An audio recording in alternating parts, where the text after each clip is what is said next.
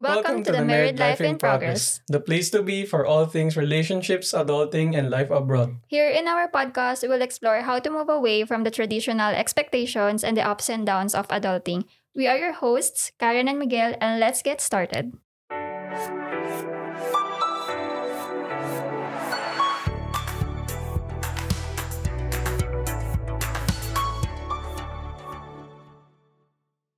Hi everyone and welcome to the Married Life in Progress. Today we're going to talk about our experiences in Sweden na sa tingin namin could be considered before making the move. Since, di ba, pagka marinig mo lang na magmo-move abroad ka, it, it is often glorified with people talking about all the wonderful things na na-experience nila while living in a country. Pero it's also important to remember na meron ding mga malalaking challenges that come with living in a new place and Sweden is no exception. So ito yung pambawi namin sa previous episode na puro negative yung exp- yung mga share namin regarding sa benefits of working in the Philippines versus Sweden kasi ganun naman talaga yung nakuha pros natin. and cons naman. Oo. And the truth hurts. Hindi man ako nasaktan. wow. Yeah, so for this episode, yung biggest reasons naman not to live in Sweden. The drawbacks. Yes. And we also have an announcement at the end of this episode, so stay tuned. Yung number one sa list na lagi ko ring naririnig from other people is yung long and dark winter. And very cold. Oo, and very cold weather. Natatama rin kang kumilos. Tatama rin kang pumasok. Tatama rin ka to do anything. Tatama rin ka maligo. Oo. Tapos walang sun. So, Mm-mm. kailangan mo ng vitamin D. And kaya may seas- May SAD. seasonal affective disorder. Oo, legit siya. Depression. Seasonal affective disorder. Oh, pero yung yung. SAD, nung una akala ko nagjo-joke lang yung coworkers ko na baka daw magkaroon ako ng SAD. Kasi Mm. naman yung term SAD, tapos na na-realize ko na ay totoo pala talaga siya. Pero to be fair, sobrang hirap lalo na coming from a tropical country na wala namang mga winter-winter Kahit yung pag-change ng four mga clothes. seasons. Oo. Kasi dumating ako dito, magpatapos na yung spring. So parang ang dami ko pang reklamo na hindi ako makatulog ng maayos kasi may sunrise na kagad, mga alas 3 or alas 4. Tapos maliwanag pa rin ng alas 11. So parang, ano ba to? Masyadong maaraw. Tapos nung experience ko yung autumn, tsaka yung winter. Ang hirap. Namimiss mo yung araw. Oo. Yun din yung una ko sinasabi before. eh. Sun is overrated. I'm from a tropical country.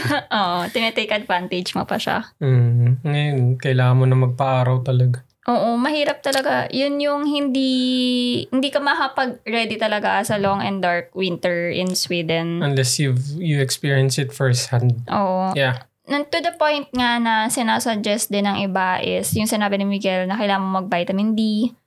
Tapos yung iba bumibili pa ng artificial na sunlight Mm, para lang ma-feel mo na yung araw. Parang sa mga indoor plants, tinatapatan ng ilaw.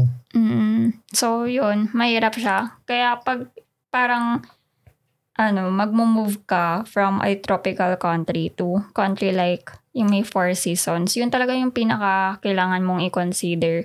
Kasi mag-iiba din yung routine mo every season, Mm. yung way of pagsuot mo ng clothes. Kahit ngayon damit eh, naging big deal siya sa akin. Mm. Kasi sanay ako, sleepers, same shoes for every All. month. Oh, Mm-mm. Dito kailangan iba-iba talaga lahat. Pati jacket. Tsaka yung storage. Hassle. Oo, Oo. totoo. Hindi mo akalain na ganun siya ka big deal talaga. Mm. Tapos bukod pa doon, parang depende kung anong season ka pum- pumunta ng Sweden or nag-move ng Sweden eh. Kasi doon mo matatansya na pagka nakangiti yung mga tao ay may araw. Or pag may araw, ay alam mo na maganda yung mood ng mga tao. Mm. So, ang daming nasa labas. Oo, ang daming nasa labas. So, ano rin siya, parang kung mag-move ka ng Sweden, move ka ng spring or summer para madali madali yung start ng integration mo Di na. sa Winter na kagad. sa Swedish society. Kasi iba yung vibes ng mga tao na tipong pagka summer or spring ang colorful ng mga damit pero kapag ka winter na or autumn Doom and gloom. Oo, parang ang, sa- ang assignment lagi, Black, just wear white, black, gray. black everywhere. Or every everything is black pala. Hindi. Winter na. Oo, diretso na ng Oo. winter. Tapos wag ka magdala ng ano, winter shoes. parang Parang ako. ginawa ni Miguel. You know. Kala ko kaya na ng sanok lahat eh. Hindi pala. Nakasanok sa snow. na, napaupo habang bumababa ng stairs. May, mahirap na ma-injury. Ang kapal pa ng mukha niya mag-attitude sa akin. Wala na bibiling boots. Mahal eh. meron.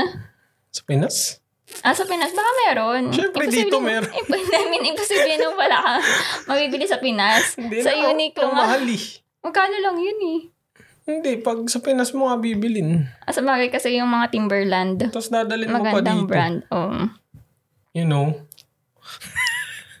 Attitude mo. Kakakain lang natin na bakit attitude You ka? know. For the masses. We need Oo. to think about that. Kailangan, oo, pagka mag, li, ano ka, magta-travel or lilipat ka na may snow, kailangan may consider yung boots. Kailangan magdala. Pero when it comes naman sa language, naging struggle din naman siya. Well, struggle talaga siya kasi syempre nas, nakasanayan tayo na Filipino or English. Tapos pagdating mo sa titirahan mong country, may sariling language. Completely different. Oo. Kasi dito sa Sweden, as in lahat, everything is in Swedish. Pati yung mga documents, signs, Required na Mm-mm. English. Ay, na Swedish. na Swedish. So parang mapipilitan kang mag-aral ng Swedish kahit na four years later, hindi pa rin ako marunong. Pero mapipilitan ka like sa grocery. Oo, yung mga usual terms. Mm-mm. Or yung mga kailangan mong bilhin. Dapat alam mo yung... Well, hindi rin kasi tayo nag-effort mag-aral masyado. Hindi nga. And It's our fault. naging ano siya eh, naging reason siya for me to switch totally sa online groceries lang. Kasi okay, right-click, Google Translate. Mm. Then I can find nga, everything. hindi na siya ganun ka vital. Kasi may Google Translate. Tapos sa industry, hindi naman required. English pa rin naman yung ginagamit sa office. Mm-mm. Yun yung kinikwento nga nung isa nating nakilala. Parang 16 years plus na siya. From Spain. Never naman daw siya nag-aral. Kasi English works. Tsaka minsan kasi parang even if you try to speak Swedish, magre-respond lang sila ng English. Mm. Oh, tsaka lagi ni binabanggit dito na everyone can speak English. English. Pero don't believe that. Oo, kasi if you really want to integrate in the society, and syempre lilipat ka na nga lang sa, I mean, magmamigrate ka sa country na yun, the least that you can do is make an effort to learn their own language. Mm. Kaya pabor ako dun sa ano eh, yung i-require sa Citizenship. citizenship or permanent residence. Ay, permanent residence, hindi ako agree. Yung ano, yung language. Why permanent Eh, residence? kasi kung magsistay ka na rin ng longer, And, hindi, what about those people na hindi naman sila sure that they want to stay longer? Why would you force them to to learn Swedish? para mag-integrate. Mm. Eh, yun din naman yung point nila eh. Kasi kung ako yun, kung iisipin ko na gusto ko lang ng long-term status. Kasi After that, Oo, kasi ako. four years na yun eh. mm, Parang citizen of the world. Wala. Mas ano pa rin ako sa citizen lang dapat. Mm, gusto ko PR para lahat talaga marunong. Mahirap. Well, maganda nga siya, pero siguro not for me. Mm. Eh kasi yun nga. Nagsistay ka na din dito eh. Tapos, you're helping each other out. Mm. Sa country, sa personal. You had a reason why you're here. Kung magbago man yung isip mo, You learned another language. And that's not a con Oo, in any way. true. Kasi Well, di ba problem- nakakatulong yun sa thinking? Oo. Kaso kasi, we have to consider din na yung bureaucracy in Sweden is sobrang lala. Na tipong maisipan lang nila na, okay, implement natin to within, sa, sa June na kaagad. So, Ang parang bilis. nobody has time to learn para lang mag-comply sa requirement na yun. That's why hindi ako agree sa PR na i-require yung Swedish. Kasi I know mabilis magbago yung requirements ng migrations bracket. Paano kung may certain number of years na bibigyan kang exception? Okay lang sa akin. Kasi imagine na, so yung one example lang kung bakit hindi ako pabor dun sa migrations bracket na re- i-require nila sa permanent residency. For example, meron akong coworker, nag-apply siya ng PR March. And then by June, nagbago yung rules na kailangan yung total work permit mo is 48 months. Mm. Eh, that time, nung nag-apply siya, 47 months yung work permit niya. And that time, automatic na PR kagad yung makukuha mo. But because sobrang bagal ng migrations bracket, June has passed, na-implement na yung bagong rules. Ang Dami nakuha na siya. niya, extension ng work permit. Yeah. Pero hindi siya dahil sa language. Oo, dahil sa hindi- bureaucracy. Yes, dahil sa bureaucracy. Mm. I don't trust the bureaucracy here in Sweden.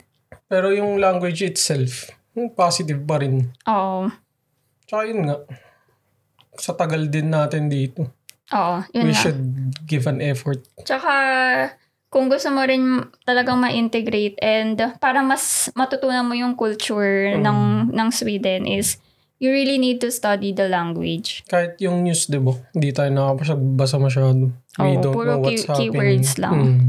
Oo, mahirap nga siya. Kasi yung sa culture naman in Sweden, for me ah, kahit na 4 years na ako nakatira dito, ang dami ko pa rin talagang hindi alam. Kumbaga, nakikiuso lang ako eh na, uy, Swedish Midsummer. Kasi Tradition. traditional. Nakita kagad. Oo, tsaka big celebration kasi siya eh. So, madaling pumasok. Pero yung mga sabihin mong, Yung mga pang-family. Pang-family. Mga small gathering na oo, tradition. Wala ganun, pa. wala.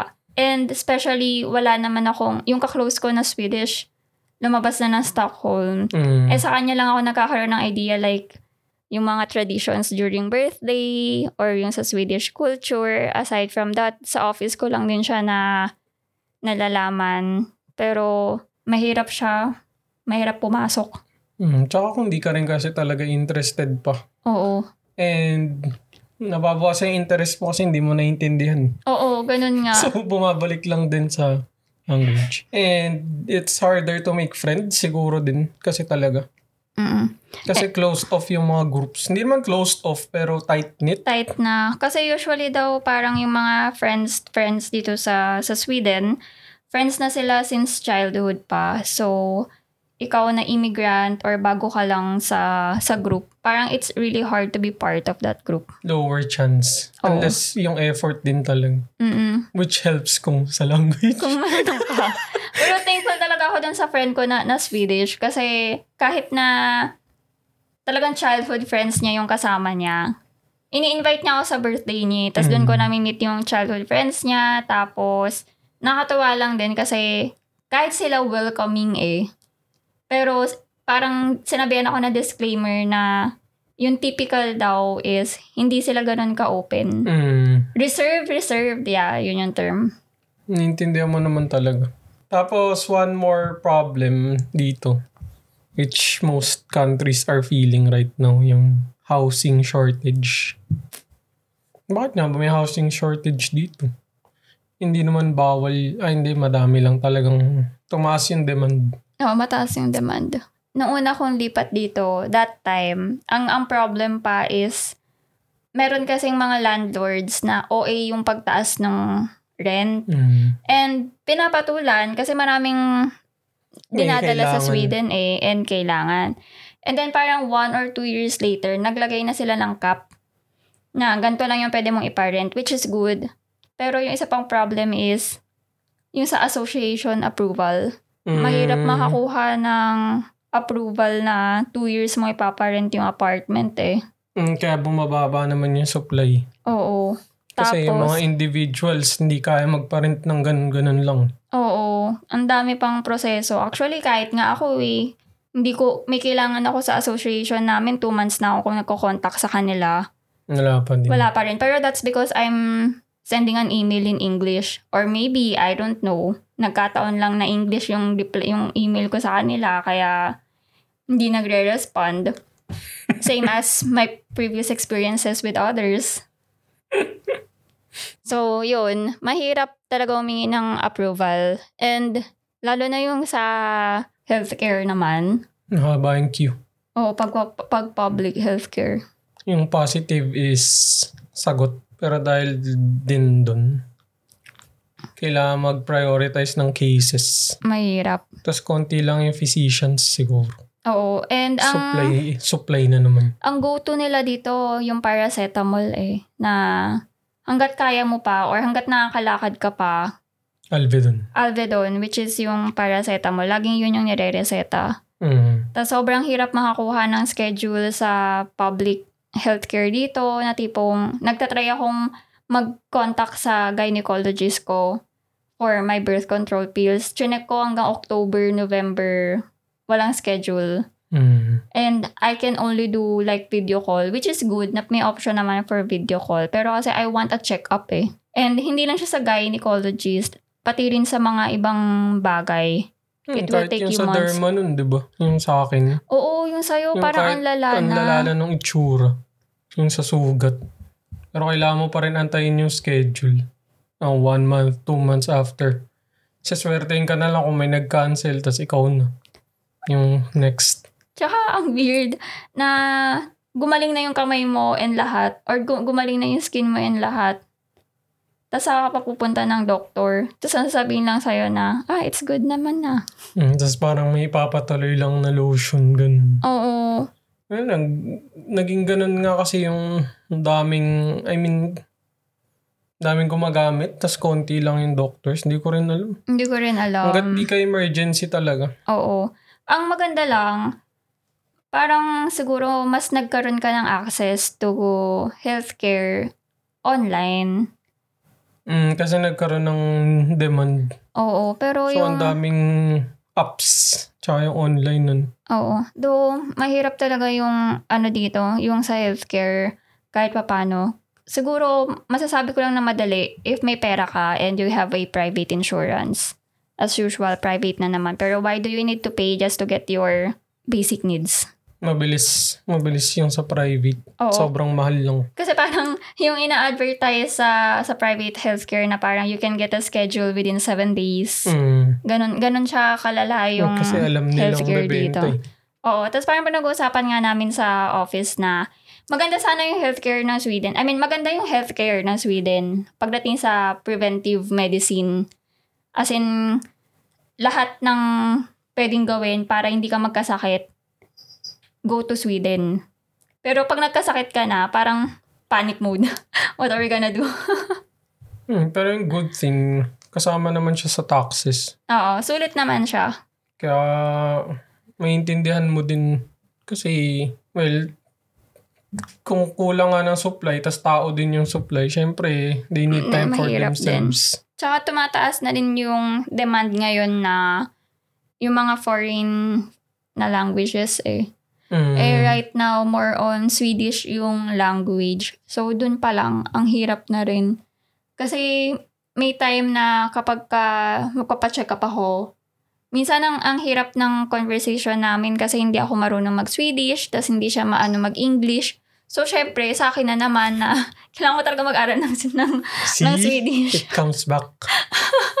oh, tsaka yung mga ano, automated na answers. Ay, Tapos oo. minsan pipiliin mo English. Oo. Tapos pag nagsalita sa Swedish pa rin. pa rin. Ang gagawin ko. Tsaka sobrang bihira yung ano, yung may available na English translation kapag ka sa may, may i-contact ka. Mm. Yan. Kaya, kaya ang dami nung market nung mga English na apps eh. Oo, tas online pa. Mm. Tapos oh, English lahat ng mga makakausap.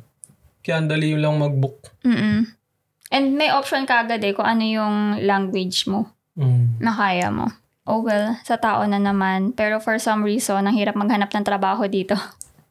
Or challenging pala. Kasi number one, language. You need to know Swedish in some industries. Oo. minsan nare-record din eh. Yung Swedish and English. Oo, Sa ibang pagka companies. hindi international. Hmm, baka yung mga specific. Tapos nandun pa yung parang prejudice. Though anecdotal lang naman siya based on experience. Kumbaga, 10 out of 10 experiences siya. so, pero anecdotal lang na yung kay Miguel nga, we, we try as much as possible na tanggalin yung Juan sa pangalan niya pag mag apply Kasi based on our experience or his experience pala, saka lang nag-reply yung mga companies nung tinanggal niya yung Juan. Yeah. Unfortunately. Unfortunately. Oo. So, challenging talaga siya. Kahit nasabihin natin na hindi, hindi naman, hindi, hindi racist yung Sweden or nagkataon lang na ganun. O, nagkata kaya nga sasabi ko na anecdotal. Pero ganun nga, na parang as much as possible, ginagawa nating ing- more on i- sound, sounds English, no? Hmm, pero Yung ma- pangalan. malabo. Oo, pero Wala, malabo. ganun talaga eh. Oo. Yung- Tsaka, well, partida sa industry pa yun na English yung gamit. Oo, IT pa yun Oo, ah. kasi yung sa ibang industry, record talaga yung language. It always Oo, comes language back. talaga. So parang siguro kung magmo-move ka abroad na kahit na hindi ka sure if it's going to be permanent or not, sige na nga, I take back what I said sa PR requirement. Sig- Hindi- siguro parang first year or during your first year, language na yung i-prioritize. Naisip ko kasi yun na positive kasi kunwari, nagsa-start ka pa lang, di ba? Parang niisip mo pa kung magstay ka or what. Pero dahil may looming na four years na kailangan matuto ka na. Magagamit mo na yun eh, kahit hindi ka pa umabot or umalis ka na after ilang, kunwari sa third year mo, ay, ka na pala dito. Oo. Pero kasi natuto ka na eh. Natuto ka na. And kung gusto mo naman lumipat ng Germany, madali na lang mag-switch kasi you already know some Swedish. Mm, tsaka nakakuha ka na ng learning style eh. Hindi lang yung language itself. Parang madali mo na siya mare-replicate. Kasi tayo, marunong tayo mag-English tsaka Filipino dahil lang naman sa Tsaka school eh. Korean. Eh, Pero after school, hindi naman na tayo natuto ng ibang language. eh. Ah, hindi na na-widen yung Eh, vocabulary. di ba sobrang beneficial yung marami kang languages. Mm. Kahit nga yung pag-isip pag-isip mo nag-iiba dahil sa language eh, dahil sa syntax. Mm-mm. Wala. Babalik at babalik din siya sa language. And siguro yun nga. Kunwari yun sa'yo. Yung alin. Ba- Kasi kung record yung PR ng duma ay yung language. Siguro yung one- marunong ka naman. I mean, ba first year pa lang nag-aaral. Wala pa first year, nag-aaral ka. Nag-aaral. Hindi nga, pero ah, ngay- ngayon, ngayon nga na PR ako. Di ba mataas yung chance na by next year daw, yung Swedish citizenship, kailangan na yung language. Oo. Pero hindi ko pa rin na-feel yung, Kasi hindi pa ano eh. Yung hindi pa rush. final eh. oo, kailangan ko mag, kailangan ko ng due date talaga para lang gumalaw ako. Marunong ka na dat mag-Swedish ngayon. Oo nga eh. Oh well. Ngayon nga, hindi kasi kailangan. Oh, kaya ko Well, yan in six atin. months. Pag ganyan require. Hindi ba one of the easiest naman yung Swedish? Yung Swedish, oo. Kasi yung syntax sa English. Mm. Halos same lang. Yeah. Kaya yan. Basta sure naman ako na bigyan mo ako ng due date, magpa-procrastinate ako pero magagawa ko yan. Ano kaya? Toxic ano ko? Toxic superpower. Ah, toxic superpower. Ito baby, last last topic na. Yung pinaka-favorite mo in Sweden. Yung Hindi, reason ano kung na bakit ngayon. nasa Sweden ka. Open mind. Nagbago na ako ng Culture na. nagbago na ako ng stance. ano, ano. Kailangan don't focus on the negatives. Hindi, madali naman tayo mag-adjust sa food. Nakakapag-adapt. Nagkakataon lang kasi na pag yung kailangan mo ng comfort food, wala ka pang nakukuha eh. Hindi mo ma-access kasi kaya frustrating lalo. Oo. Pero kasi, that's your chance to find a different cuisine. Mm-mm. Parang yung mga kebab. Ako kaya naging, nag-switch ako sa lamb. Mm, di ba? Mga ganun. Yung kebab, yung nabibili ko sa Ika, parang okay na yun sa akin. Trip mo. Oo.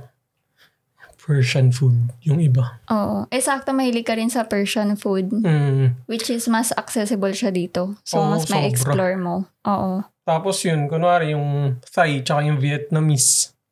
Kung gusto mo yung tastes na medyo kalapit, mga gumagamit ng patis, ganun. Mm-mm. Kahit pa paano satiated. Pero syempre, iba pa rin. And, kasi hindi tayo nun, ano eh, nagta-travel or anything. Kaya parang cooped up yung feeling na ba naman to, walang makain. Oo. Eh, admittedly, hindi rin naman tayo gano'n nag-explore. Oo. So, fault pa rin natin. Eh, Na kasi natin- wa- wala namang Filipino restaurant dito. Hindi natin nabigyan ng chance. Pero kasi in our defense naman, parang, di ba may nagiging stri- strict tayo sa budget? Parang ang disappointing kasing gumastos. Oo, kung alam natin- expensive. Oo, kung alam natin na parang pa- palpak, I mean, na, More than likely, you'll not like it. yeah, that's the better word. Kasi iba rin yung palette. Oo. Hindi mo naman masisisi kasi in-adjust nila yung palette para dito. Pero yun, kaya siya disappointing. Kailangan mo rin i-adjust yung palette. Tsaka yun nga, hindi naman, kahit mag-try ka minsan, yung alam mong masarap naman, hindi naman siya nagiging instantly na comfort food. Oo. Alam mo lang, ay okay ang restaurant na yan, pero pag yun nagkikrave ka talaga, yung, yung Jollibee, ganun. Wala kang magagawa. Kaya nga. Hanap ka na ng pritong manok kahit sino nagbebenta. Oo. Mary Brown. Siguro ang struggle ko lang pagdating sa food kasi meron talaga akong time na may nahanap na lasa yung, yung dila ko eh. Yung quarterly. Oo. Tapos pagka hindi ko talaga siya na nakukuha, parang nadidisappoint lang ako and mas hindi ako kumakain. Mm, tinatamad ka na kumain. Oo, tinatamad akong kumain. Kaya minsan nag, hindi ako nagdi-dinner like natutulog lang ako kasi hindi ko hindi na satisfy yung yung dila ko. Hindi ko makuha yung lasa. Kaya yun siguro yung problem sa akin. But I need to to have an open mind sa food. Like me. Oo. Kapal ng mukha. Ako nga yung angal ng angal. Oo eh. nga. Sabi sa'yo, eh, mindset means Oh, mindset shift. So to wrap it up, living in Sweden is definitely better than living in the Philippines. Pero wala namang perfect na country. Though kasi kung magko-compare ka Philippines and another country, like you know, mas maganda yung ibang country. Mm, Pero- tsaka lagi namang may pros and cons. Oo. Hindi mo naman mawawala yun. Yeah, but not because na may mga aspects sa pag-live abroad na madadali, it doesn't mean na we don't have anything to complain about. Mm. And meron din namang mga disadvantages of living in Sweden based na rin sa experiences namin. So take everything we said with a grain of salt kasi some of these things might not be a big deal for you. Oo, kung kaya mo naman. Di why not? Oo. Mm, parang yung sa Philippines. Kung beach lover ka, ayaw mo dito. Oo, definitely. Hmm, mas ganda yung mga beach sa Pinas. Parang idea lang if you're thinking of moving somewhere. Mm. You'll know kung you'll know what to expect negatively from somebody else's perspective. Yung mga tipong ready ka na bago mo pa matry. Mm-mm. I mean, may idea. May idea na. Yeah. Thanks for listening to this week's episode of The Married Life in Progress. Unfortunately, this will be our last episode for now because Miguel and I are going to take a break since we're going home to the Philippines and maraming ganap that we have to prioritize and we are going to be back by mid-October. Yeah, we'll be back. Yes, we'll Pero be back soon. life proceeds. And we're going to make changes also with how we do our podcast and yung content ng podcast namin. So hopefully you will still be there by the time now we come back. I hope you enjoyed this episode and don't forget to rate, review, follow, or, or subscribe on your favorite podcast app so you will be notified once our new episode is up in a few months. Thank you and see you soon.